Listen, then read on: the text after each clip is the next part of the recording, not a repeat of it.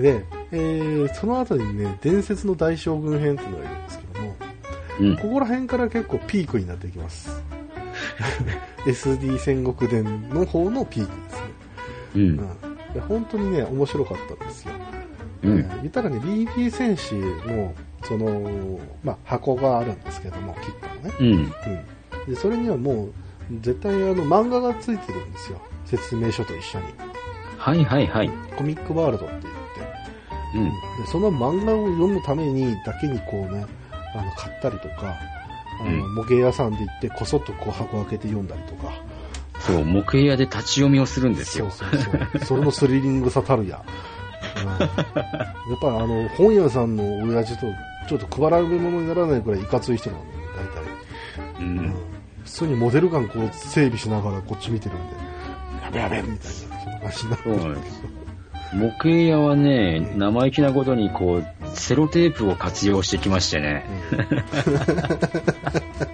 箱が開けられないようになってたんですよね。うん、それをね、良しとしたのかね、最近では結構、あの、なんですか、あの、もう、がっちり固めてありますよ。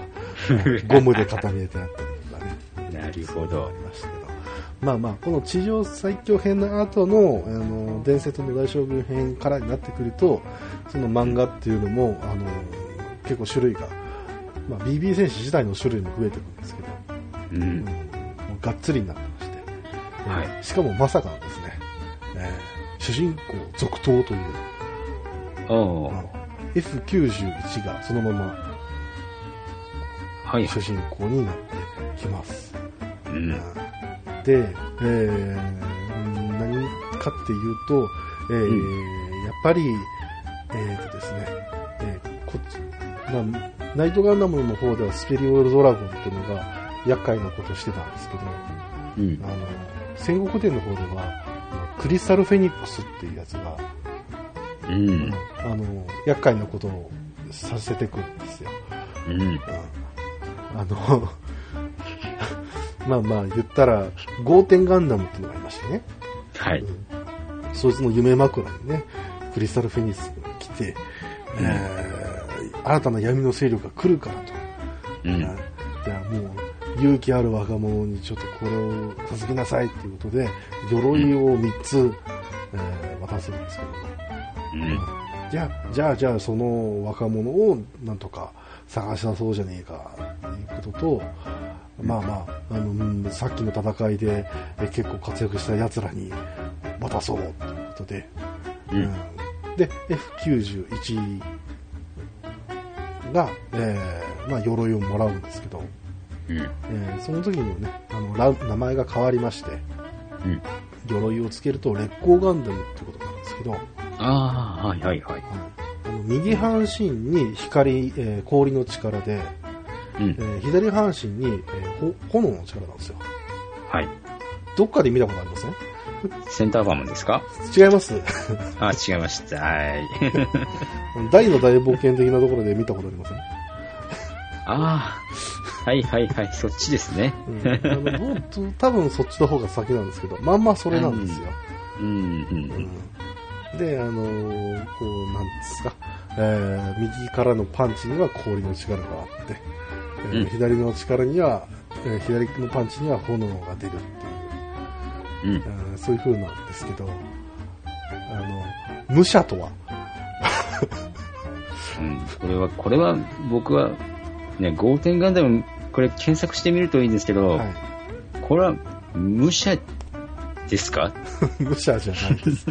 剣闘士です、どっちかっていうと。ねはい。はい。まだ、あのね、次のね、流星ガンダムっていうのに、えっ、と、鎧をつけた、あの、レックガンダムとか、ここら辺の方がまだ武者してるんですけど、うんまあ、空を飛びますよっていう話になってきて、はい。えー月光ガンダムっていう、あの、どっちかっていうと、こう、忍者みたいなね、えーうんものがいまして、えーうんそれが、あのーこう、鎧着ると、レッパっていうものがあって、うん、で、えー、うんなんていうんですか、えー、まあ、な、な、ななんていうかな、忍術みたいな、妖術みたいな、うん。そういうのが使えたりするようになるはい。と。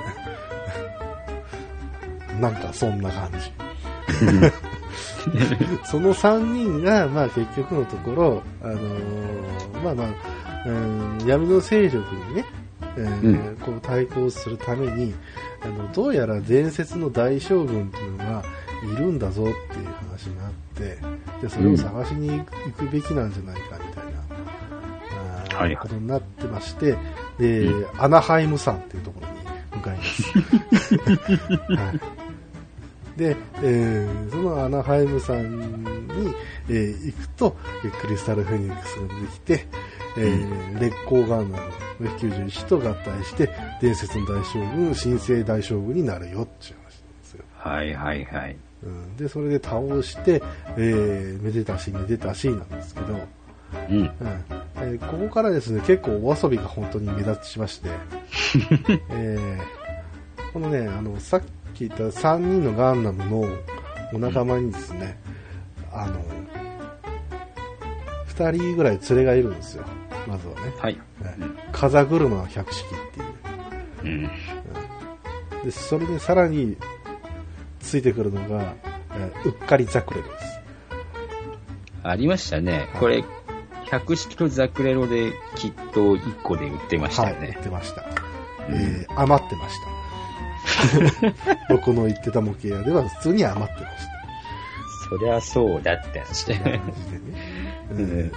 まあ、あとはライジンガンダムとかね、ライジンガンダムとか、えーいましたけども、えーここでね、ちょっとね、あのー注目したいガンダムが2人いまして、うん。えーまずね、武者ガンセーバーっていう、どっかで聞いた名前だとは思うんですけど、はい、これがですね、えーまんま SD コマンドワールドです。えージアムズの世界からですね、あアークの危機をですね、何らかの方法で知ったガンセーバーゼータっていうのがいるんですよ。ゼータだったか Z だったか忘れましたけど、うんえーそれが、えーえーこっち来て、はい。あのーん武者になったバージョンです。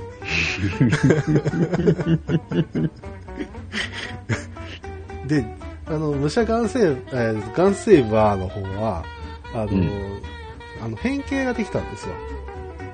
ああ、はいはい。うん。あの、ジェットモードみたいな感じかな。うん。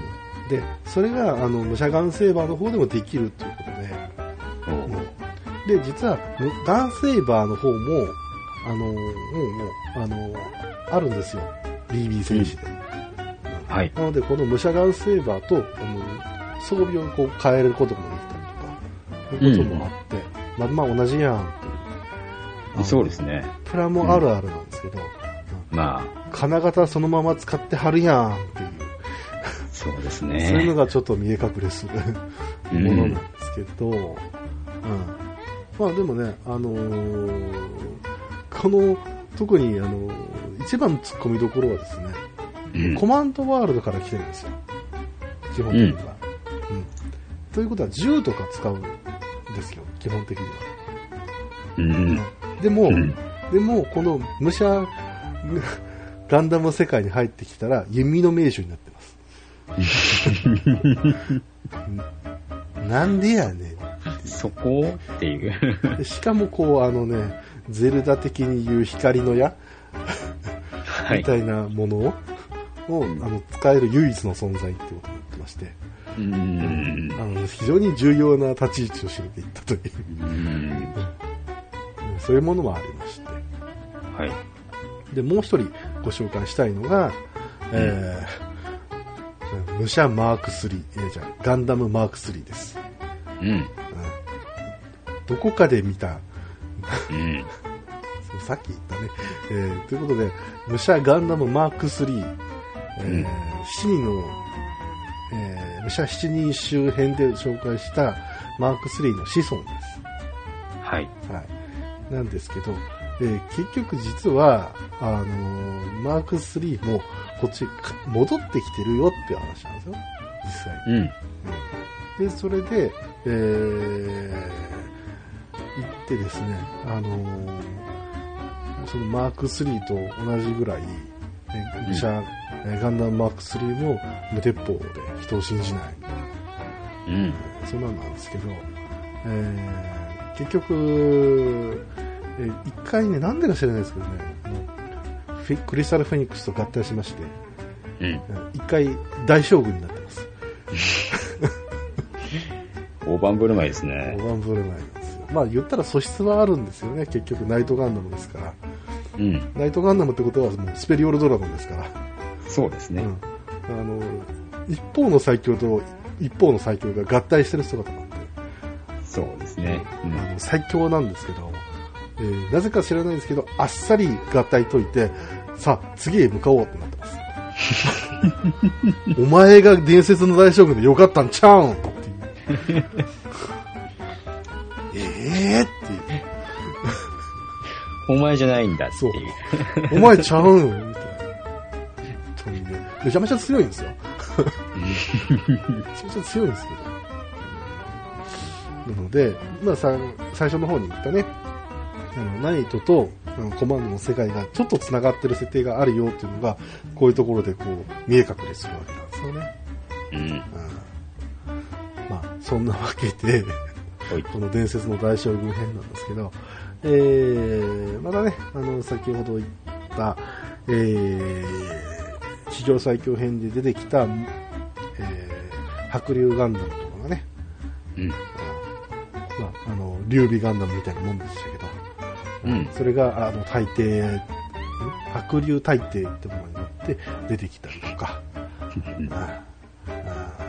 アシュラガンダムがアシュラ王っていうものになって出てきたりとか、う。うん。んそういうものもしましたよっていう。うん。で、あとは敵に、あの闇大帝っていうのがいたんですけど、うん。でそれを崇め立て祀る新生闇軍団の、えーてっぺんに魔ザクっていうのがありまして、マザクね。うん。こあれね、あの、ちょっと飛ばしていきましたけど、敵も結構、あの、あの独特な進化の仕方というか、名前がついてましてね、ザク、うんザクのあの棟梁だからザクトってそういうのもいたりとかして、ね で、初代で一番偉いのはザクっていう。うん。うんそういうものもあったりしてね。うん、このマザクっていうものが実は、えー、次の 話に関わってくるんですけうど、ん。ただ、えーと、あとね、うん、ごめんなさい、もうちょっとね、話させてくださいね。うえん。ーこの続きでありました、あの SD 戦国伝で、うん。うん、これがね、あのー別でね、実はちょっと展開してたものがあったんですよ。うん。うんそれこそね、あのハイパー戦士ガンダムボーイがまだやってた頃なので、うん。あの別で千成将軍ってのがいたんですよ。うん。で、これがね、あのどっちかっていうともうスピンオフでやってたんですけど、はいあのちょっとギャグ多めでね、うん。で、しかも、あの、なんだかんだ大将軍までなっちゃうっていう。ほうほうほう。うんそんなのいたんですけど、えこれが、あの、実はね、あの BB 選手として出まして、うん。うん、それなりに人気になっちゃったっていう。おーほうほう。しかも、あの、BB 選手ナンバー100という記念すべきうんおーなかなか。ところにぶっ込まれたぐらい、結構な、うん。あの、ものだったんですけど、うん。で、それとはちょっとまた別として、えー、飛天ガンダム超将軍とか、えー、大河ガンダム超将軍とか、そういうのが、えーいたんですけど、うん。後々のシリーズでこれの弟が出てきます。おーっていう、よくわかんないのが、もう実は最初に展開していて、うん、うん。あの、もう結構、このシリーズっていうものを意識した作りになってたという。こともあるんですけどね。うん。で、また、あと先ほどもちょっと話しましたけど、えっ、と、これもね、スーパーファミコンで出てたんですよ。うん。リアルタイム SLG で。うん。あこれがね、出来が本当に良かった。ああ。うん。もう SD のままでそのまま戦うスパロンみたいな、えー、それになってるんですけど、うん。うん音楽から何まで、これやっぱ武者の感じが出てましたし、おう。ーんゲームバランスもですね、非常にこうちょっと難しめで良かったんですよ。でそれこそマーク3がちょっとだけ大将軍になるっていうのを再現してたりとかおその時にもうめちゃめちゃ強かったっていう そういう印象があるんですえーけど。まあこんなこと言ってたらもう終わんないですね次行きましょうか。次行きましょう7人の超将軍編ですはい。はい、これが何かって言いますと、うん。えーその新生大将軍になった F91 が、えーお父ちゃんになった頃の話です。うん。うん、で、えー二人息子がいまして、うん。えービクトリーガンダム、えーこれが最初は V のシーンだったかな、名前が。うん。うん、で、えー弟が V 丸って言います。あはあ、そうでしたね。い、なので、まあ、大体 V ガンダム的な感じかなってなるんですけど、ううんん。このまずあの武者ビクトリーの話になりまして、んでどういう風になるかっていうと結局また闇の軍団が、えー押し寄せてきてるから、うん。あのしかもある日こうなんですか、えー、と大将軍が結局、えークリスタルフェニックスと融合して大将軍になってるんですけど、うん。その大将軍の鎧についているクリスタルがある日突然パーンってなったんで、うん。それで飛び散って、うわどうしようってなったんで、そのクリスタルをちょっと探しに行きましょうっていう話なんうんま、またこう迷惑かけるわけですね、クリスタル。でその、えークリスタルをこう、ね、えー持っているガンダムっていうのが、えーうん超将軍と言われる、あの超将軍です。はいはい。大将軍じゃないんですけど、う。うんんあの、なんかよくわかんない、あの、立ち位置の人たちです。うん。で、えーそれがですね、実は、かつての大将軍の生まれ変わり的な感じで言われてまして、ほうほう。どこか面影があるというか、あ、そうですね。う。うんん先ほどまあ言った金型が同じとかっていうわけではないんですけども、うん。どこがそれをイメージした感じになってるんじゃないかなっていう遠目で見れば、うん。あとはもう獲物っていうか、まあ、武器が大体それに似てきているものとか、コンセプトが大体こうそういう風になってるっていうものが多かったりするんですね。うん。うん、で後期ガンダムっていうのが大体4代目ガンダム大将軍の生まれ変わりなんじゃねえかっていうことでね、おえーーそういうものもあったりとかしてで4代目大将ガンダム大将軍は、えー鳥に変形ができたのでそれも再現ができているといううん。まあ、そういうのが7人いるんですけど、うん。うん、バッサリ。うん。ただ、あの、その中の一人に、先ほど言った千成大将うん。軍の生まれ変わりもちゃっかりいたりします。ああ。うん、むしろ、まあ、どっちかっていうと、そのままなんですけど、うん本人なんですけどね。あなるほど。うん、ただ、敵に操られた姿で出てきます。ああ。ううんん。まあキットを見ればね、大体、あ、なるほど、みたいな感じが。そうです、うんそうです。で、あとはね、あの、まあ、この時にもう実は G ガンダムの、をイメージしたものが出てきたりとかね、うんちょっと食い込みが、は、この辺で見えてくるっていう。なるほど。うんで、ここでですね、あのー先ほどちょっと思い出してほしいんですけど、うん。ナイトガンダムシリーズで、ガンダムがガンダムに乗ってるよ、変だよねっていう話をしたんだと思うんです。うん。うん。ここで、武者ガンダムシリーズもうんやらかしてきます。えー先ほどご紹介しました、えー V 丸がですね、うん。あの、巨大武者に乗るという、そういう話になりまして、えー大鋼っていう、えーありましたね。ありましたけどね。ありました。えーもう肩からね、太陽光砲っていう出すという、そういう話がありました。そうそうけど、はい。で、あの実はね、あのちょっとあの縮むっていうか、えーうん。見通しサイズにもなるんですけど、それが変形してでかくなるって、まあ、リアルタイプっぽくなるという、ん。ん。そういうのもあったんですけど、まあね、立てなかったよね。うん、う裏に何かないとダメでしたし、うん。でももともとじゃあなんでこういうのを使わなきゃいけなかったかっていうと、うんえー先ほどちょっとご紹介しましたマザクっていうのが、うん実は生き延びてて、うん。うんで、えー闇魔人、闇皇帝とか、ここら辺のものを吸収して、えーでかくなったんで、それを退治しようじゃねえかってなるほど。いう、そういうことがありまして、うん。えーそれと、言ったら、巨大ロボット対決の下でガンダムが戦ってるっていう、そういうよくわかんない状況に なってたっていう。うん。うんで、実は先ほど言った天下と、えーじゃないや、伝説の大将軍編のゲームっていうものに、実はこれもちょっと出てきています。えええー未来に一回飛んじゃう話がある。なるほど。うんということはですよ、稲地さんはい。うん過去に飛ぶ話もあ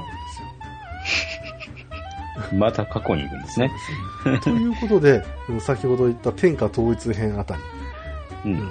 言ったら、えー鳳凰ガンダム、イカズチガンダムですか。はいうん。あっこら辺に飛ぶっていう。そういう、えーものもあったりします。はい、では続いて次行きましょう。はい。はいえー、朝食軍編は結局、えー頑張って、えーお兄ちゃんがですね、大将軍になりまして、うん。えーそれでなんとか解決したわけなんですけど、うんえー今度は弟の方です。はい。えーどうやら、あのーあのーですね、えーお兄ちゃんが、えーなんか不穏な、あの、治世をし始めているという、はいえ。ーそんな話を聞いて、武者修行から戻ってきた V 丸なんですけど、名前が変わっておりまして、うん。えーゴッドマルってなってます。ちょっと無理やりだったんじゃないかなと思うんですよね。うん。ただこのゴッドマル、えー戦国での中ではかなり完成されたフォルムとなっておりまして、えーかなりの人気なんですよね。えーそうですね。うんというのもちょっとね、ちょっとこう、見客っぽい、うんうん風貌もありますし、えーそれでいてこうね、あのーゴッドガンダムらしくね、羽を広げてこう、ゴッドフィンガーってあのやるあの姿ですよ。そうです。そうですあれをね、ちょっと再現してるところがあったりするんで、うん。変身系の主人公みたいな、うん。うんそういうのも見え隠れするわけなんですけども、うん。えー特徴としては、えーやっぱり、えー G ガンダム的なものはあの全部出てくると、はい。えーシャッフル同盟はそのまま出てくるみたいなうん。感じはあるんですけど、まあえーまあ、ビクトリーのそのお兄ちゃんですね、うんに。一回会いに行くんですけど、えーどうやらそれで、えーうん、なんか動いてないというか、なんか石化されてるんだと思うんですよね。うんで、なんだこれってなってた時に、えー黒幕がですね、えーうん前の、すそうか、あの、かつての兄を、お前がこう、妬んで、石にしてしまったんだな、この悪党名ということで、お尋ね者になるという。うん。うんなので、ガンダムなんですけど、武者ガンダム軍団からこう狙われるという、そういうストーリー。うん。うんもうややこしい。いやいや、欲しいですね、これね。ややこしい。うん。うんですけどで、しかもそのややこしいところが黒幕がですね、えー伝説の大将軍編でご紹介しました、ゴーテンガンダムの弟っていう、うん。マスターガンダムって言うんですけど、美味しいですね、これね。言ったら順当にガンゴーテンガンダムが大将軍になって、えーうんそのまま行けば、えーマスターガンダムが、えー大将軍になってたのに、うん。お前らみたいなものが出てくるから、俺の立場がなくなったんで、うん。この野郎うん。という転覆をし始めたっていう。あの、マスターとゴッドっていうか、あの、ドモンと 東方腐敗の関係とかもう全然ないっていうね、そうですね。反映がされてない。まあそういうこともあったんですけど、うん。えーここで出てくる、えーものでちょっと面白いのが、えー天外王っていうのがあるんですけど、顔面虫あのガンダムの顔面だけがドンとこうでかく台地の上にこうねあの立ってるんですよありますね。で,、えーでそのそれが実はこう動くらしいんででうんじゃあそれの力を借りてじゃあ戦おうっていうふうになるんですけどうん。この天外王もね、ちょっとね、また顔面の姿から SD ガンダムの姿になって、さらに、えーリアルタイプモードになるっていう、またこのややこしい感じなんですけど。あの、あのね、どう見てもね、技がね、あの、天のゼオライマなんですよ。まあ、やらかしたろうっていうぐらいの、本当ですよね。天外法って出すんで、うん。あの、で、しかも、あの、の調べていくと、どうやらモチーフはクスイガンダムだっていう。ああ、なるほど、なるほど。はいはい。わからんでもないけど、この段階で G ガンダムの世界でクスイを持ってくるのはわからへんっていう、うんそういうのがあるんですけど、えーで、いもっとわかんないのは、その天外王が実はもう乗っ取られまして、うんマスターガンダムが、えー胴体から上だけの姿になって、その顔面状態になった、えー天外王に、の一番上にこう接続されるわけで、これはデビルガンダムではないのかいっていう。まんまこれはデビルガンダムですね。はい、だけど、うん頭についてるのはマスターガンダムなんですよ。うん。ややこしい。ややこしいわっていう。ややこしい。じゃあそんなでかいのをどうやって倒そうってなったら、うんえーやっぱり天からの使いがけまして、しかもそれウイングっぽいんですよ。で、うん何を出してきたかなと思ったら、でっかい城なんですよ。まさかって言って、乗り込んでみたら、えーそれが、えー超巨大ロボットに変形する。それが超機動大将軍。出ました、これ。羽を張るのが大変なんですって、こそうなんれで。すよ。えーね、この時にね、ちょっとキラ鋼っていう特殊なパーツが、えークリアパーツなんですけども、あの。ちょっとね、こう、金、えー金銀に光るような、あのこうなんですか、箔みたいなのが上からは貼られて、そうですね。クリアはクリアパーツなんだけど、ちょっと緑っぽかったりとか、うん。うんそういう、ちょっと不思議な感じのやつも、が、ちょこちょこ入ってるっていう。そう。で、凹凸がついた、こう、キラキラシールをうん貼らなきゃいけないんですよね、そうですプラモデルね。そうです。あれが大変で。普通のね、あの、白いパーツのところに貼るよりも、輪郭がもう本当に見えないんで、そうなんですよで、いちょっと大きいからさ。ちょっとずれるだけで、こう、あ、はみ出たってなるんですよこ。の時のシールのね、その採寸もね、ところどころ違ったりしますからね。そうそうそう。なんやねんこれっていう、そういうのもあったりとかして。うんまあまあ、でもこの超機動大将軍編は、その、えー結局、なんていうんですか、えー、なんとか倒しまして、うん。なんだったかな、えー、忘れましたけど、えーなんか、明明鏡止水的な感じのやつを出して、でもこの超機動大将軍はあれですか、ペーネロペーですか、言ってしまえば。言うてしまえばそうで。す。ですが、あのペーネロペーの方勝っちゃってどうすんのみたいな。そうですよね。そんな感じもしなくもないんですけどね。うんで、えーそこから、えーじゃあ、あのね、主人公も、あの、普通大将軍になったらですね、そのアークの国を治めるって形になって、めでたらしい、うん。めでたらしいなんですけど、うん。えーこの伝説の、えー超機動大将軍編に関しては、えービクトリーガンダムがまあそのまま生きてるんで、はい。うんそのまま統治をするっていう形で終わるわけなんですけど、ああ、なるほど。ここから、えー新 SD ガン戦国伝が終わりまして、えー超 SD 戦国伝が始まります。えー武神キラー鋼編。えー話は、えーすごく飛ばしますけど、ウィングをベースにしまして、うん。えーどうやら、えー前の作のし話のえーゴッドマルの魂を受け継いだものがえー主人公であると。うんそして、えー世継ぎ争いの、えーぐちゃぐちゃがさらに悪化する話です。あの、マスターガンダムの子供が出てきます。それでいて、ビクトリーガンダムも、えーの子供の、えー VO と、えー新生ガンダム、新しい星のガンダム新生ガンダムっていうのが、えーいて、えー泥沼の世継ぎ争いをするという。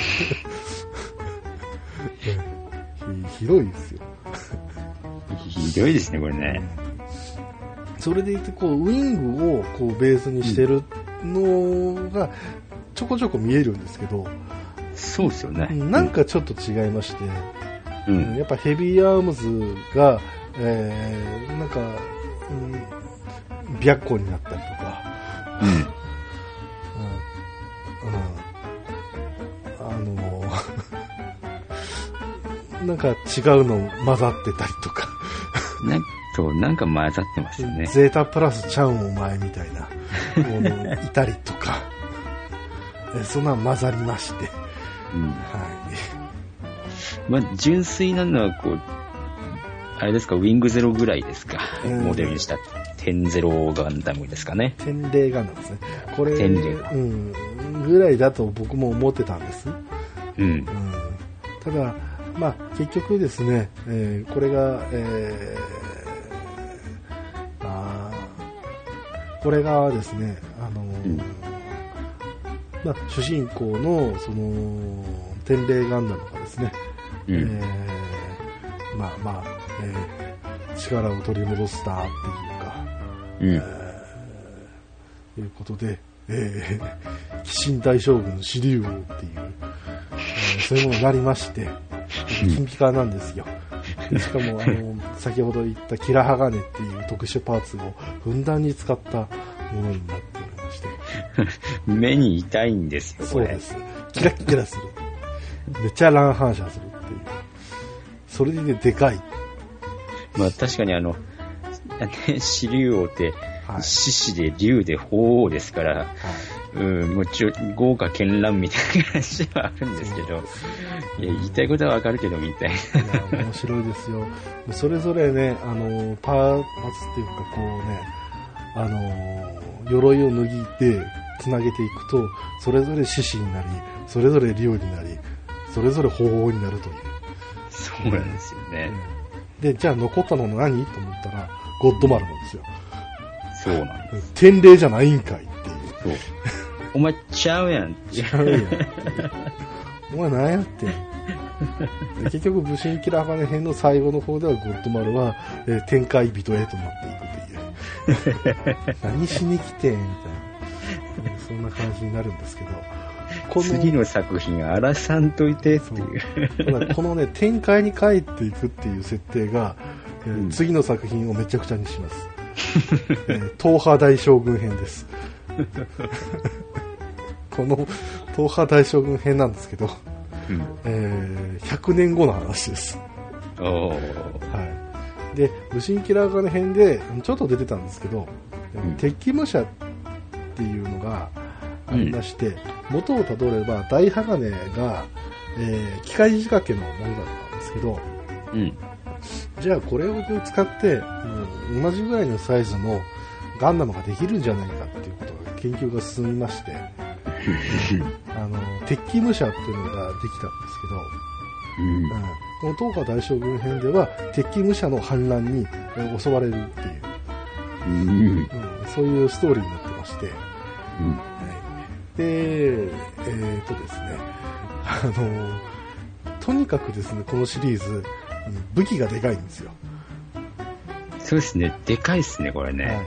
あのね、マスターグレード版ガンダムをモチーフにしたグレードマルっていうのが主人公なんですけど、うんあ。の主人公、その BB 戦士の頭身のやつの2倍、2.5倍ぐらいのでっかい、もう、な、なん清流灯みたいな、ものが、あの、ついてきまして、それを持ってるんですよ。ううんん。そして、あの、必殺技はそれに乗って、えー突撃をすると。あれ、アムドライバーかな？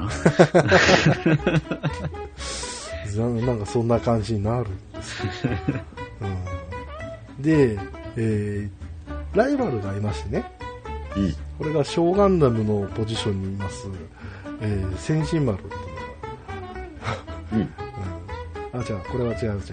いや間違えました。えーこれはお兄ちゃんですね。うん。うん。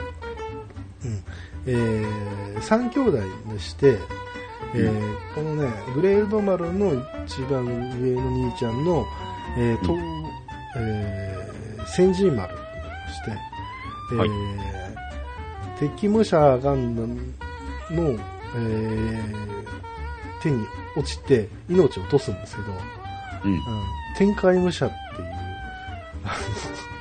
いう もうよくわからない、えーものになりまして、うん。あの復活してわざわざ帰ってくるっていう、えーえーそういうものがありまして、やっぱり武器でかい。うん。うんあとなんか変に馬乗って登場するとえーそういうのもありますし、えーあと東神丸っていうお兄ちゃんもいるんですよ。うん。うん、で、あのーに先人丸兄ちゃんが、えーこう殺されちゃったんで、うん。えーそれをこうまとめるためにやる俺はやるぞっていうふうに、うん。えー旗揚げをするんですけど結局殺されちゃって、えー後にですね、えーこれなんて読むんでしたっけね。あ思い出した。スピリット武者だ。あの天界武者とはちょっと違うらしいんですけど、うん。うん。うん、としスピリット武者東神丸として出てくる。うん。それは、精霊ってことですか？なんかねあのすごいんですよ。全部クリアパーツなんですよ。ああもう、それは、妖精と言って過言ではないですね。そうですね、う。ん。うんまあ、そういうのが出てきてで、うんえーグレート丸をこうあのー導くっていうポジションになるっていうわけがわからないですし あと冒険ガンダムっていうちょっとダブル X っぽいのがいるんですけど、えーうん7番ま7つぐらい刀持ってるんですけどあのもうもうもうぐごちゃごちゃしてる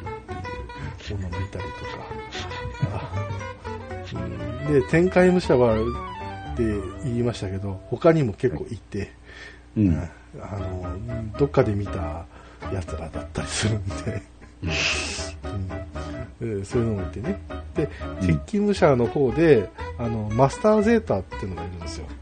うん。でマスこれマスターグレード版のあのゼータガンダムモチーフにしてるんですけど、おお。うん。なんかよくわかんない、えーでかい武器で、うん。銃ななんだっけな。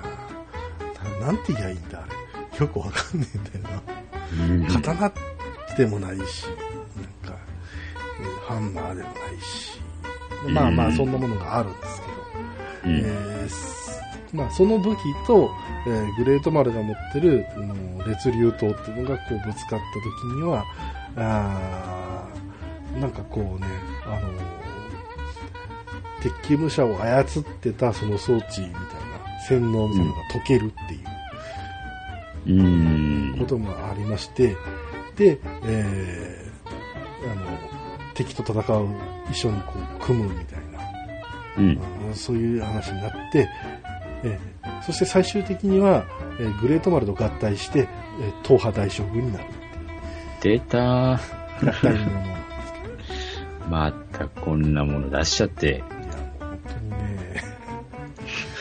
やっぱ大将軍なんだねっていう。うえん。ーそういうこともありましたが、えーここの後ですね、転生死人周辺っていうのもあるんですけど、これね、うん説明するのね、すごく難しいんです。うん。なんせ、あのー元になった、えーものがですね、G ユニットっていう、ものすごくマイナーなところついてくるなウィングガンダムの概念なんですよ、ね。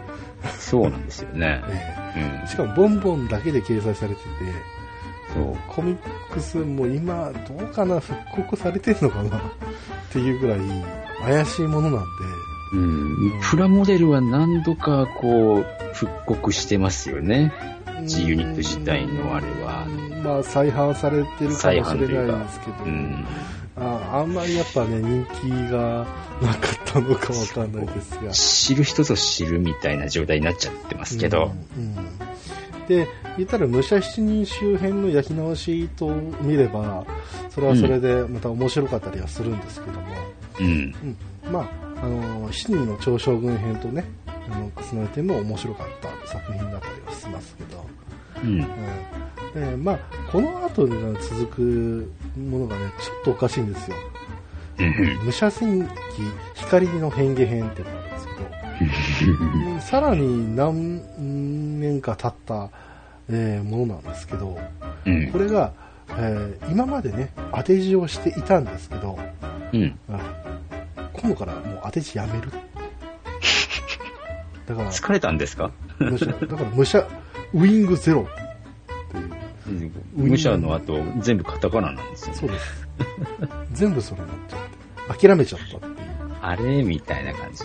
しかもウィングとかそこら辺はいろいろこうね、モチーフにしたムッシャーガンダムいたんですけど、ううんん、あの、もう全部こう、なくしてですね、そのままにしちゃったっていうシリーズが出始めまして、もうここからになるとやっぱちょっと、えー SD 戦国であれあれっていう感じになっちゃってるっていううん。えーのもありまして、えーその後に出ました SD ガンダム武者ジェネレーションに関しては僕はもう言うことないです。この頃になったらようやくターン A とかがね、うん。ここらになってきたんですけど、はいまあ、これもね、あの、人間が乗っかるガンダムみたいな感じになっちゃっ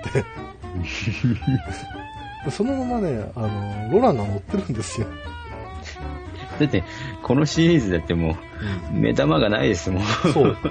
完全にね、あの目玉が消えちゃってるシリーズなんですよ。完全にロボットですもん、これ。確かシールではね、あの、その目玉が入ってたものもあったような気がしなくもないんですけど、うん。うん。やっぱこれをね、集めようっていう気にはならなかったですね。うん。で、その後ちょっと考え直して、うん。もうおもちゃも売れねえし、どうしようかってなった時には、えーいや、ちょっとね、コミックを優先させましょうということで、はい。えーボンボンの方で、武者丸伝っていうのが、えーまあ、 one、two、three と出ました。うん。で、これはこれでね、あの、面白かったんですよ。うん武者丸はね、結構人気もありましたよね。そうです、そうです。うん。まあ、コミックとしても楽しかったですし、うん。ボンボンとしてのね、あの、こう、ボンバーマンとか、うんここら辺の流れもありましたんで、うん。SD ガンダムのさらに SD みたいな存在のものがちょっとこう本気を出すと変身して SD ガンダムになるみたいそうそう、あの、腕が棒になっちゃってますからね、そうこれね。な、うん、そういうこともあったりして。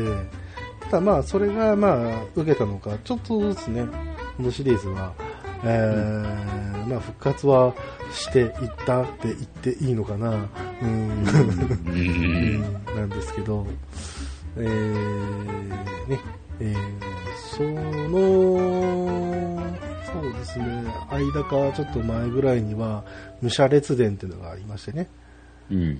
これがあの武者死人周辺の焼き直しっていううんまた焼き直ししましたね。焼き直ししました。うん、でも、ちょっとね、あのーやっぱかっこよくなってるんですよ。うん。うん、なるほど、なるほどっていうぐらいの、うんうんなってまして、まあ、まあちょっとキットもそんなに出てなかったなっていう感じだったんで、で、うんじゃあいざ武者丸での次を考えようってなったら、あの、うんこの時は多分ね、担当者が病んでた。いやいやいやいや、そうじゃないですね。あのちゃんとこう考えてたんでしょうけど、あの、う僕らにとってはちょっとハテナだったという。うん。えー、じゃあちょっとね、あの、言いますよ。はい。武者番長風雲録。な、何ですか？武者番長風雲録。うーん。番長です。もうあの、武者でもなんでもないですね。いやいや、武者ですよ。その、む武者だけど番長なんですね。武者ですけど、まあ、だって、あの、主人公は、あの、第三武者小学校に通ってますよ。小学校なんですね。小学校ですよ。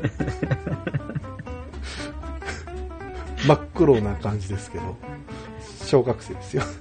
そう、この、ね。これ主人公の黒竜ガンダムにね、はい。検索すればわかるんですけど、真っ黒じゃんっていう。真っ黒なんですよ。すごいでしょ。学ラン風なんでしょうけど。み見たことあります？あの歴代のガンダムの中で、ここまで真っ黒なの。主人公がここまで真っ黒ってどういうこと？しかも、あれですよ。あの、使う必殺技がサンライズですからね。ちなみに実機です。もうなんか、気合漫画になってきましたね、やっぱりね。さすがにね。だからね、あの、某ね、ポッドキャストでこう、ちょっとだけこう、ヤンキー漫画みたいなのをね、取り扱ってた時があったんですけど、うん。これをね、紹介するかどうか本当に迷ったの。うん。絶対こう、送ったら向こうもハテナだったと思いますよ。だよなぁうん。でもね、あの、ちゃんとこう、ヤンキー漫画してたんですよ。う。うんん。やっぱこう、喧嘩して、あの、仲良くなるシーンもありますし、うん。うん。あの、ね、あの根性でなんとかするっていうのもありましたし、うん。王道的なヤンキー漫画なんですね。うん、もうそうですし、あとは、まあ、あの、敵の、あれですか？あの、うん教、教育委員会っていう、うん。あの、教育の教が教えるじゃなくて、まがまがしい方ですよ。そういうのがあったりとかしてね。なるほど。あ もうこれでもよくわかんないんですけど、うんうんまあ、うんそうですか、と。あじゃあ、じゃあ、じゃあ次は何かありますか？って言ったら、えー、武神降臨編っていうのがありまして、うん。これが実は、あの、武者七人周辺の、その、やった時に、ちょっとだけやってたんですけど、うん。天と地と編っていうのが、うん。まあ、設定だけはありまして、はい。まあ、えっ、と、剣心ガンダムと、信玄ガンダムあたりは出たのかな？うんまあシリーズに基づいた戦国武将をモチーフにしたっていうものだったんですけど、うん。えーこの、えー武神降臨編では、えーそれの焼き直しうん。ということで、織田信長ガンダムだとか、でももう、武者ついてないんですよね、これね。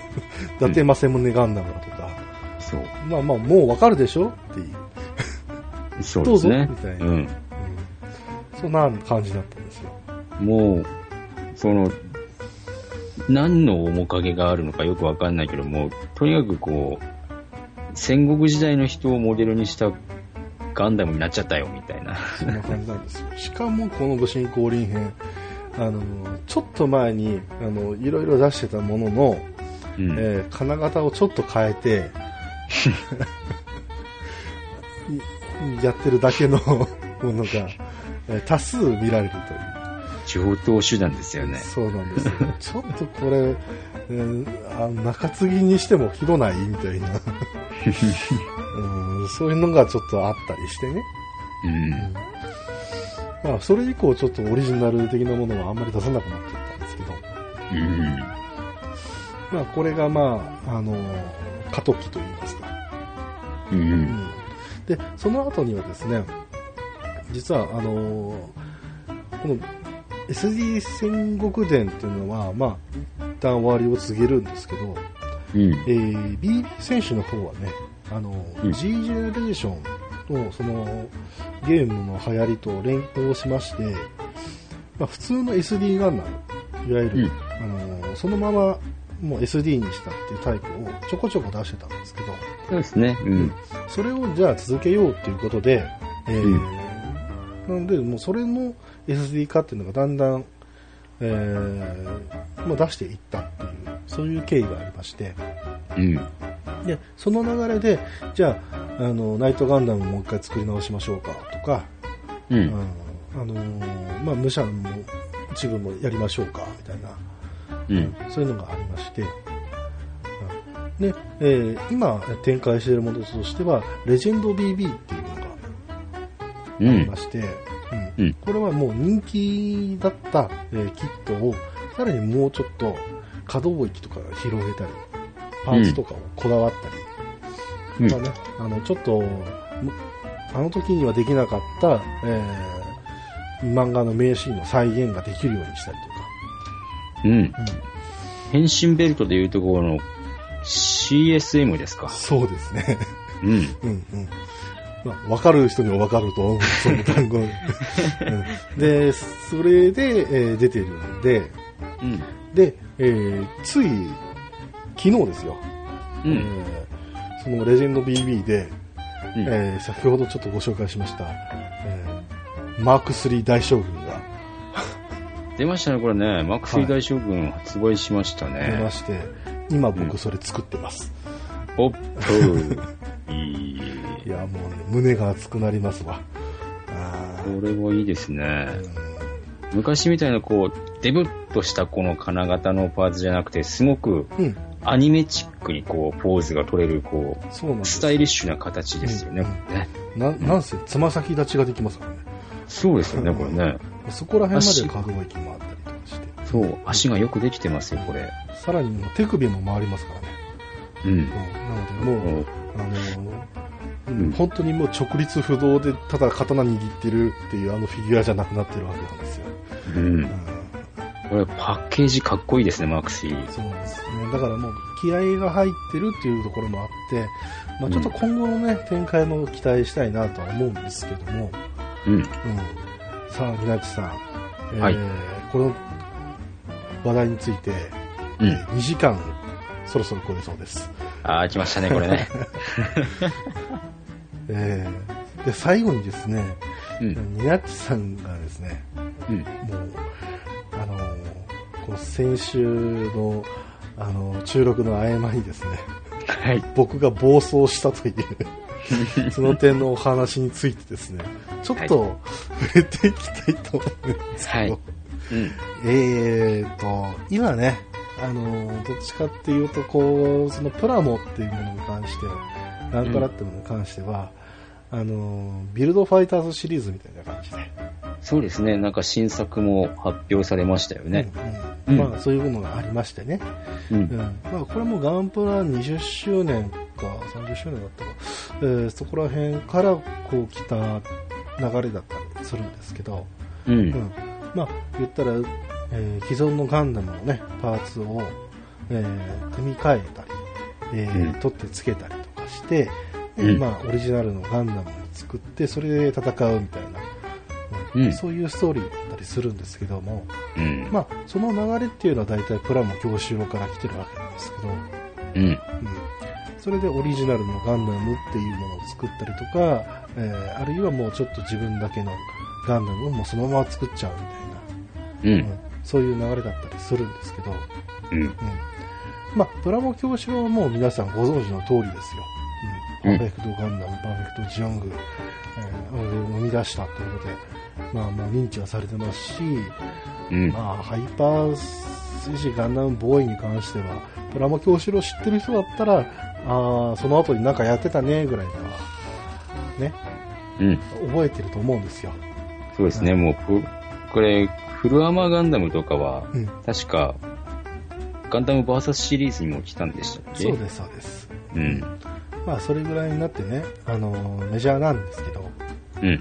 えーその後、うん何があったかっていうの皆さんね、一切ご存知ないと思うんですよ。これですよ。うん。僕の大好きな作品、プラモウォーズ。これね、本当にね、うん。あのね、あのね、ちょっと皆さん聞いてくださいよ、これ。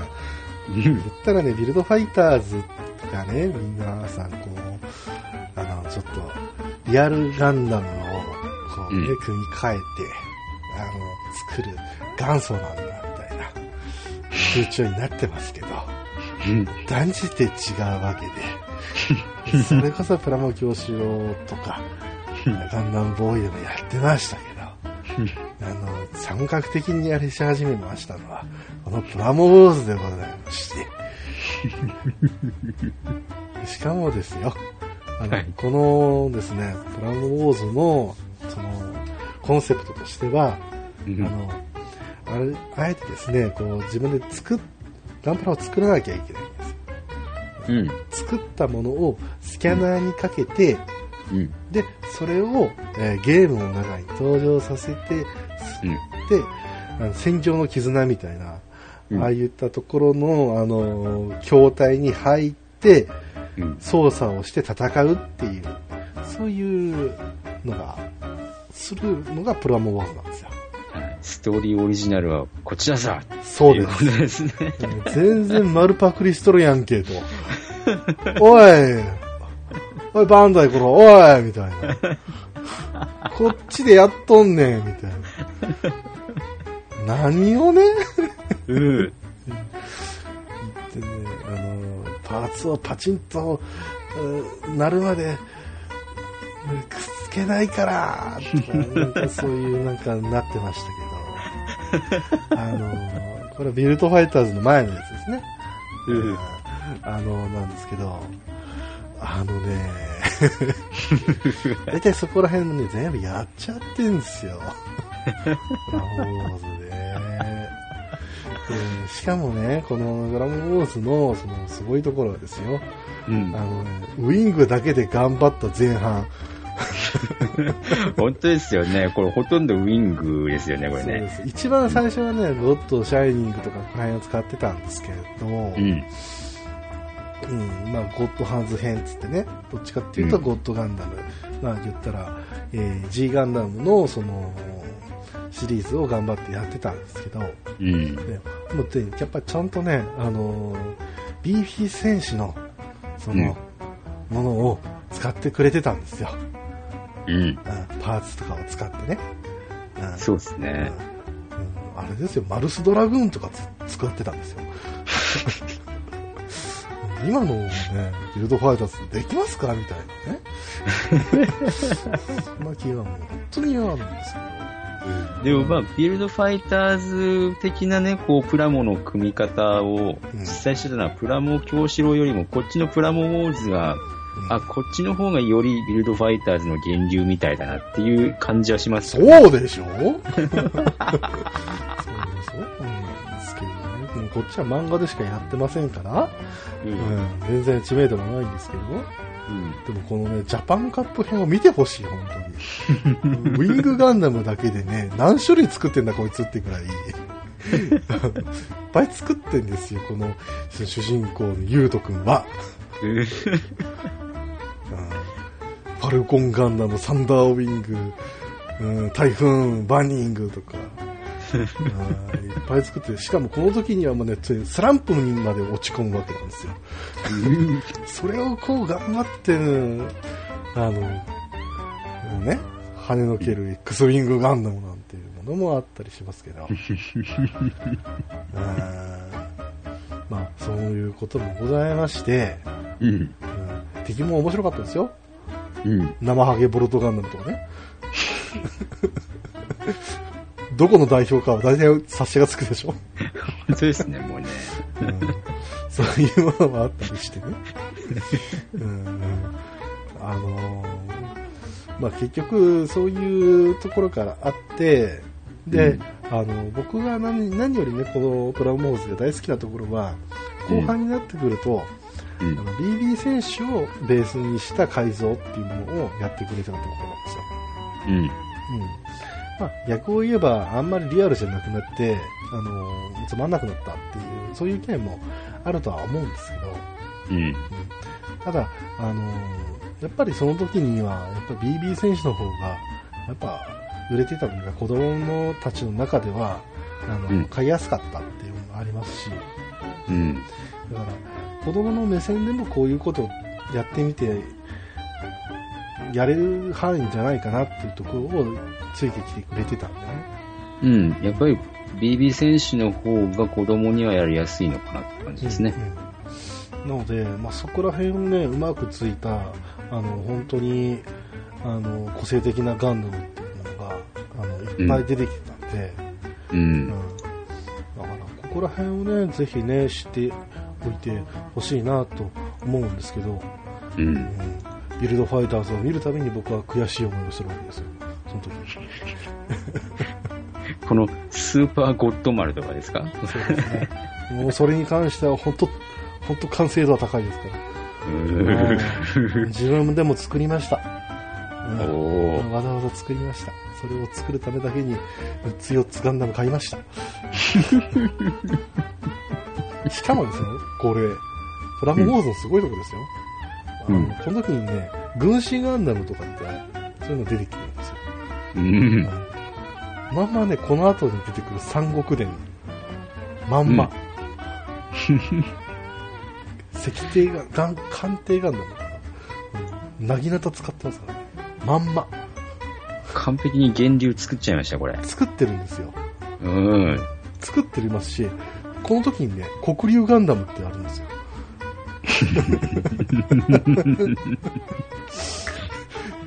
あるんですよ。うんあるんですよ。ただ、うんあの、番長風雲録とはあの何にも関係ないらしいですけど、普通に、あの、否定されてましたんでね。うんうん、ただ、あの、そういうところもあって、意外とこうね、ちょっと時代の先駆け的なうんところもあったんですよ。いや、戦国伝の先駆けを作ったにもかかわらず、なぜこれを知らないと？そうです。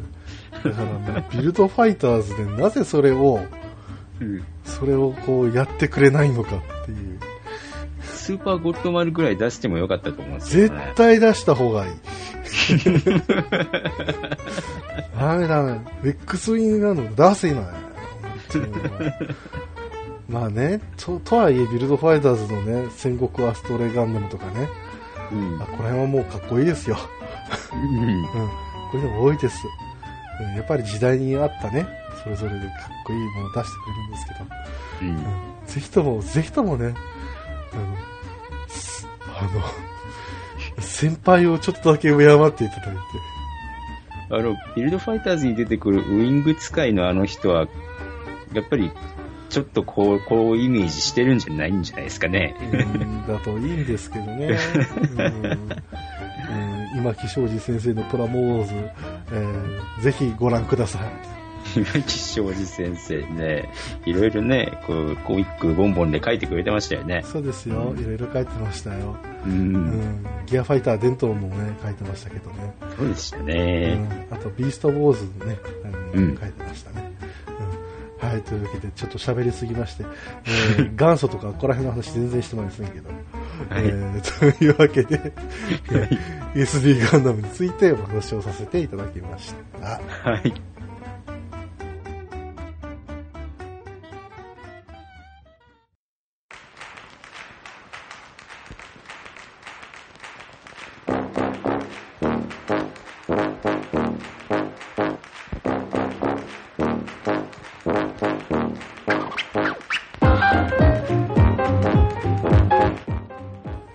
いうわけで、お便り紹介です。ははい。い。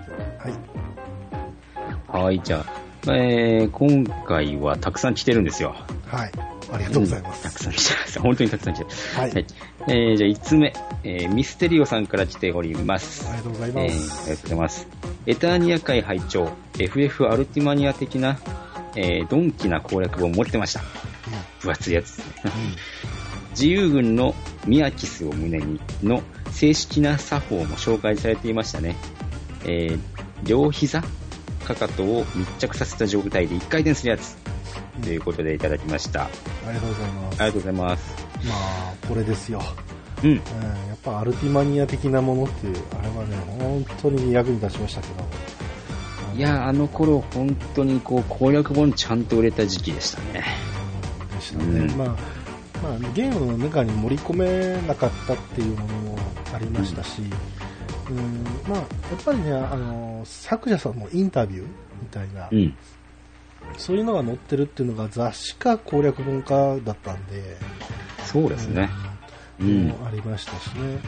うんこの頃だと僕は、まあ、エターニアのものだと、あのね、ベルニクス語っていうものが、まあ、エターニアありまして、うん。うん、それの全文字をね、あやってましたね。翻訳してましたねそう。です、そうです。あ,、うんあれを片手にこう、あの、その後でこう、大体話はわかるはずなんですけど、うん。わざわざこう自分でこう書いて、うん。うん、なんとなくこう、読みを、よう、読もうと、うんそういう風にしてたのもありましたけど、翻訳作業です。翻訳作業やっちゃったんですね。そうです、そうです。その後、後々、ネットで普通に翻訳されてるのが載ってるのを見つけて絶望しました。まあ、まあまあまあまあまあ。まあ、で、だいたいネットにこうね、うん攻略みたいなものが移動してって、残ったものはこう、なんていうんですか、設定資料集とかそういうものですよね、今もねそう。ですね。う。うん、でもやっぱり攻略本って楽しいものだったなっていうイメージですよね。うんまあ、重いんですけどね。ゲームしながらだとちょっと重いっていう。はい。はい。というわけで、ミステリオさんありがとうございました。ありありがとうございました。はい。2通目はピスケさんから来ていまがとうす。ございます。ありがとうございます。こちらはね、グダラジとイラヌと両方のハッシュタグで書いてありますよ。はい。えーピスケは獣として、グダラジとイラヌとを全力で応援します。グダラジとイラヌとを聞いて、獣フレンズをラストまで見て、もう一回二つの番組聞き直しました。僕はめっちゃ好きな番組でしたね。久しぶりにうるっときました。ありがとうございまありすがとう。ございます。ケモナーでございましたか。獣だったんです。ね。ありがとうございます。もうね、グダラジさんの方でもね、あの、うんさんが、あの、いらぬ遠慮と予防線を、ねうん宣伝してくださってました。本当にありがたかったんです。けど、ありがとうございます。その時にね、あの、なんだっけってうん。言って、あの、その時検索したんです。けど、うん。あの、結構時間かかってて、うん。うん、あの、その時間僕すごいヒヤヒヤして。ごめんなさいいらぬ遠慮と予防線っていうややこしい名前つけて、ごめんなさいと思ってましあの、某番組的にあの、た。はい。んノリと、こう、あれで、全然違う名前を出してもよかったんですけど。うん踊るアホに見るアホ、そっちにしようかなと思ったんですけどね。うん喋、るアホに聞くアホとかね。うん。うんまあ、あれ、まあまあ、それはそれとして。まあ、獣フレンズ。岩手さんは見ました？僕はね、ちょこちょこ見ました。要所要所は見ましたあ。、そうなんですね。うん。やっぱりね、最初、最初の2話が僕には耐えきれなかったです。そうですよね。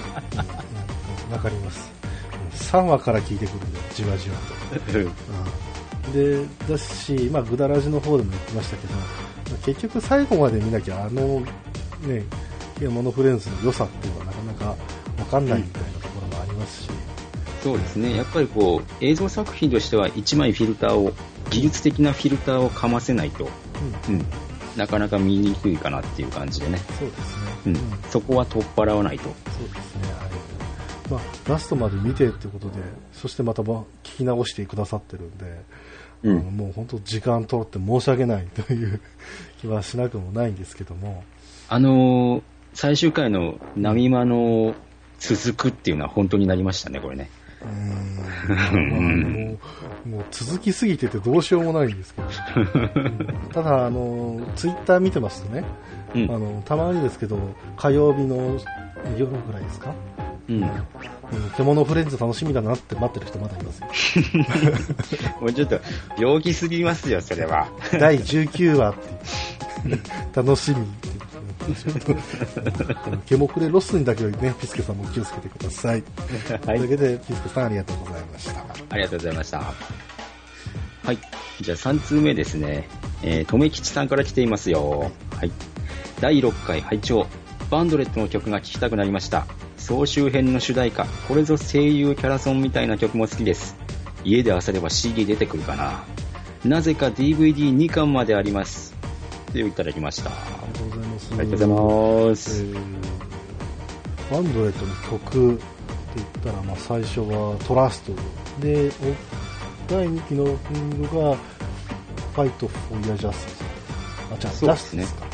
あーうんでしまあ、あと声優キャラソンね、各人たちが歌ってたと思うんですけど、うん。うんうん、やっぱあの時代はどうしてもキャラソンは絶対出さなきゃダメみたいなそうですね。流れでしたよね。うん今は、何ですか、女性向けのアニメとかはキャラソンありますけど、いや、でも、うん男性もね、たまにありますよ。まうん。あ、アイドルアニメはまあ、うん、そうん、そこら辺は当然あったとしても、まあまあまあ、たまにって感じですよね。そうですね、さ本当にもう売れたコンテンツで、うんまあ、。それぞれこう、やっぱ声優さんとして、うん。あのアイドル声優として、みたいな感じで売ってる方は出してるみたいな感じで、んそうですねなーっていう気もしますけど、昔はあの、なんて言うんでしょう。恥も外部もなく、あの、小安と席には歌わせとけみたいなのがたくさんありましたね。うありんま。した、いっぱいありました。僕もあの、小安さんのアルバム1枚だけ買った記憶が。あ、そうなんですか。それはそれで貴重だとは思うんですけどね。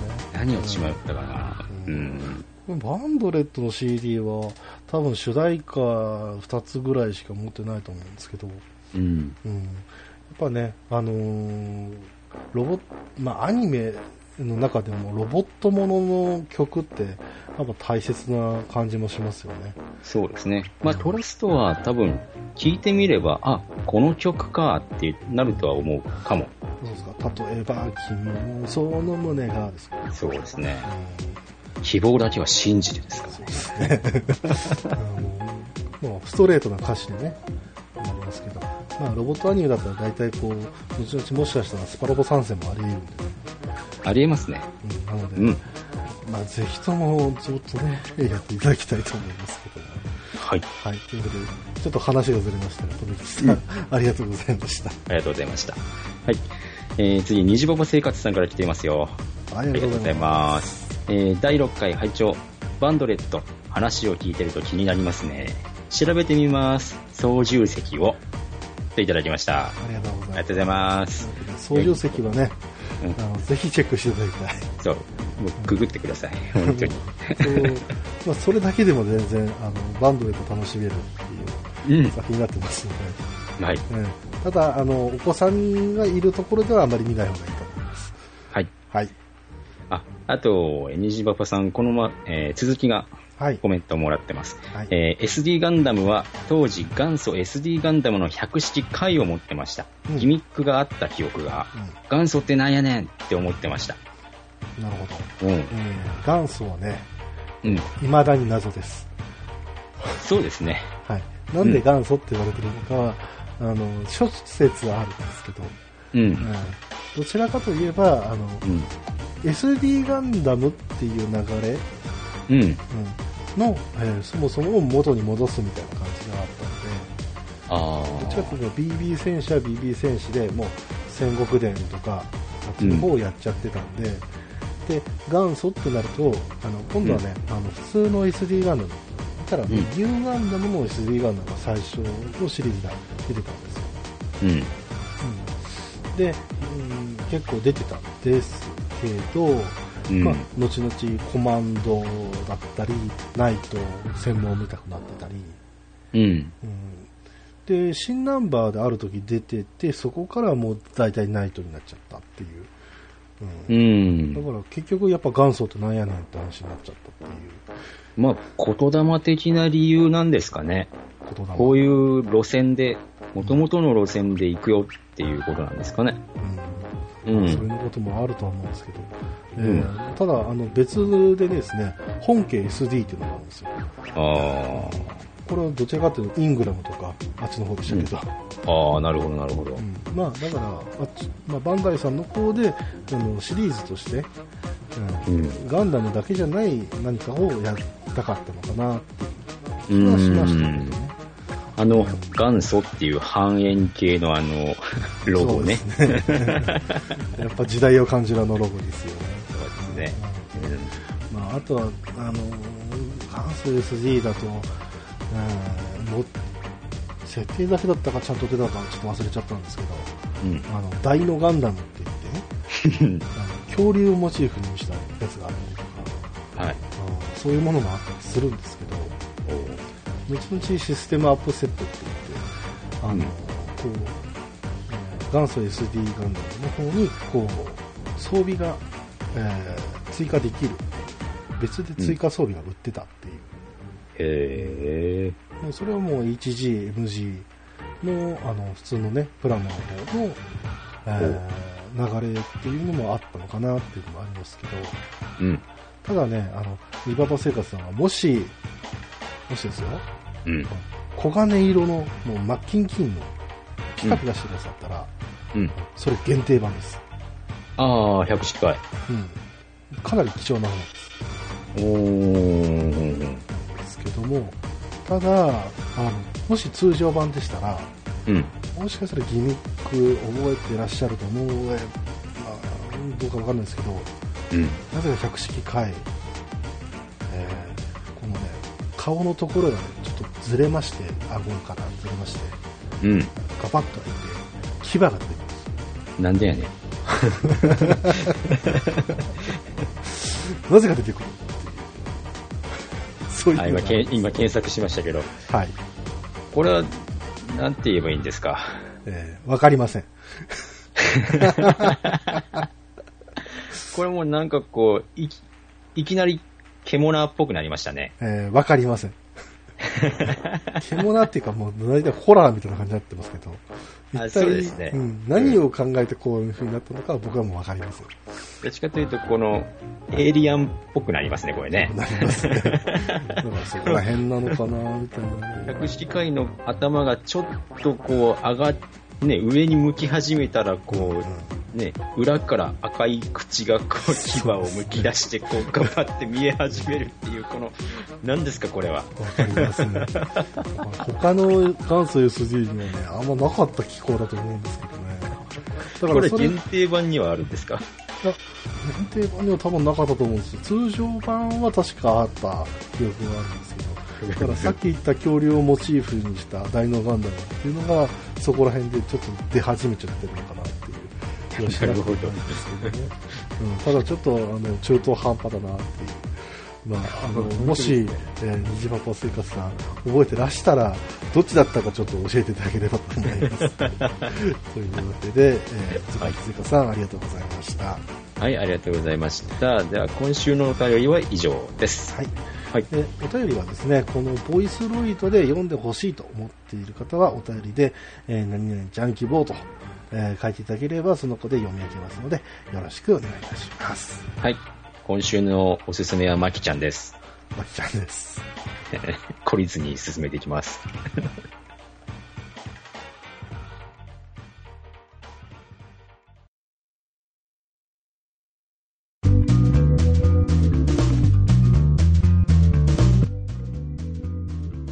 疲れた。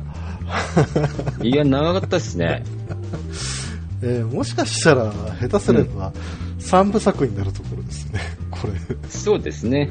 うん。うーん、やばいなぁファイルサイズの問題もあるでしょうから。だってこれあれですよ、宮内さん。うん。コマンド戦記について何にも語ってないですからね。コマンドガンダムはもういいんすよ。いいんですか？ええあーこの、あれですから、ゴールデンタイムのアニメになりましたから。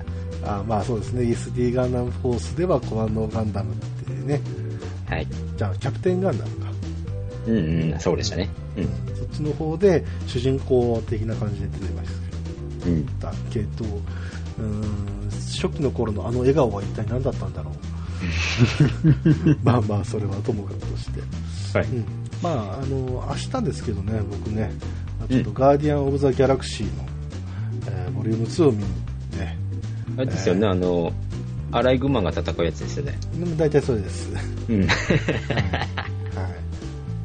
それで、ね、なぜか知らないですけど、あの、あの吹き替えの声は加藤浩次がやってますかあ、そうですよね。うんら、はい、もうさっぱりわかんないっていう、えーというわけで字幕版を見に行きます。は いわかりました。はい、なんですけど、稲地さんは、やっぱり、あの、この、今週、来週あたりもちゃんと、うん。そこんとこの収録をする感じですか、そうですね、来週、えー、17日ぐらいに、えー、あれですね、こう、はい。言った通り、ジャングルの王者ターちゃんで収録します。いやー、ターちゃん、懐かしいね。懐かしい、まあ結構シリーズも長いですからね。そうですね。うんいや、言ったら、筋肉マンとか、ここら辺の流れをちょっと組んでるみたいな。そうですね。あそこら辺の熱い感じと、うんあとね、教育番組的なね、なんか説教臭いところもあったりね。あ、そうですね。うんうんうんうんなかなかいい作品ですよ、あれは。うんあ、そういうのもありましたけど。うんまあ、まあ、ニナチさんの、そこのところで僕最近聞いてた、アマゾンはい。の回なんですけど、うん。ほう、ほう、ほいで、ほいでって、めちゃめちゃ聞いてましたね。うん。あんまりネタバレしちゃうと、あの、まだ見てないから、あれじゃないですか。ん？まあまあまあ、そうなんですけどね。ただ、あの、やっぱり、あの、プライム会員に最近なったんで、うん。あの、アマゾンビデオのところをクリックすると、絶対それが出てくるんですよ。そうですよね。うん。何なんだろうこれと思ってたんですけどあのニナチさんのねその紹介であそういうものだったんだって思った時にちょっと見たくなったん。で、うん。またこの今週ねあの、うん。こういろいろやれればなとは思うんですけど、うんそうですね。まあ、1本30分ですからね。はうん。ちょこちょこ見ていけばいいと思います。ただ、いはい。見始めたら多分、うん。うん、にごりさんだったら止まらなくなると思うんで、うん、だと思う。というわけで、はい。はい、というわけで次回なんですけどもニナチさん。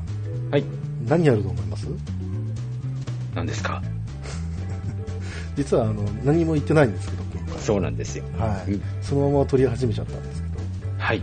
実はうんフリートーク会ですおっと、何にもこう題なくっていうかですねあのこの僕らですけどうん。えーお話をしてる間もしかしたらうん。楽屋トークの方が面白いんじゃねえかって思い始めた もしかしてなんかこう紹介しながらやるよりはうん。なんかこうあの飛び火に飛び火がなってこうなんかね対岸の火事がいつの間にか火の海になってるみたいな、あのうん。ー、なんていうんですか、牛若丸じゃないですけど、はいはいはい、飛び移ってった方が、うん、あのー、燃え出すというかね。そんな感じのね。ちょっと発想飛びにもね似たね。そんな感じですけど。発想を飛んでしまったらもう、ね、飛んだ先の船以外はもう燃えてるっていう。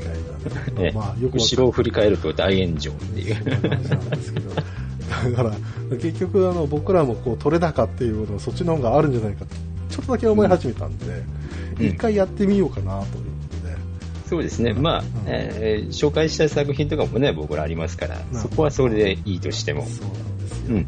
まあ、まあ確かにね、あのこの SD ガンダムについて今回喋ったんで、そのお便りとかっていうのもあるかもしれないんで、お便り会みたいな感じにできればいいんですけども、うんうんうんまあまあ、あの、それはそれとして、また、ね、ちょっとやってみたいっていうことをやってみようということで、はい。ノープランなんで、はいお。便りください。大丈夫です、大丈夫です。何でもできますから、僕は。はい。若いからまだ。ままだまだ。若いから。まだ若い若いから。そこら辺のおっさんとかね、全然違うから。ちょっと頑張らないと危ないけどね。はい、というわけで、えーえーお聞きくださりましてありがとうございました。はい。えーあのー雑談会は、うん。いつぐらいになるんですかね？うんまあ、来週の土日にどっちかですかね。はい。はい。というわけで、えーまた配信は、うーん、もう来週の木曜、水曜日ぐらいになるとは思いますので、よろしくお願いいたします。編集間に合うかな？いや、な、いや、分割で大変なんだよね。はい。それでは皆さん、また。はい。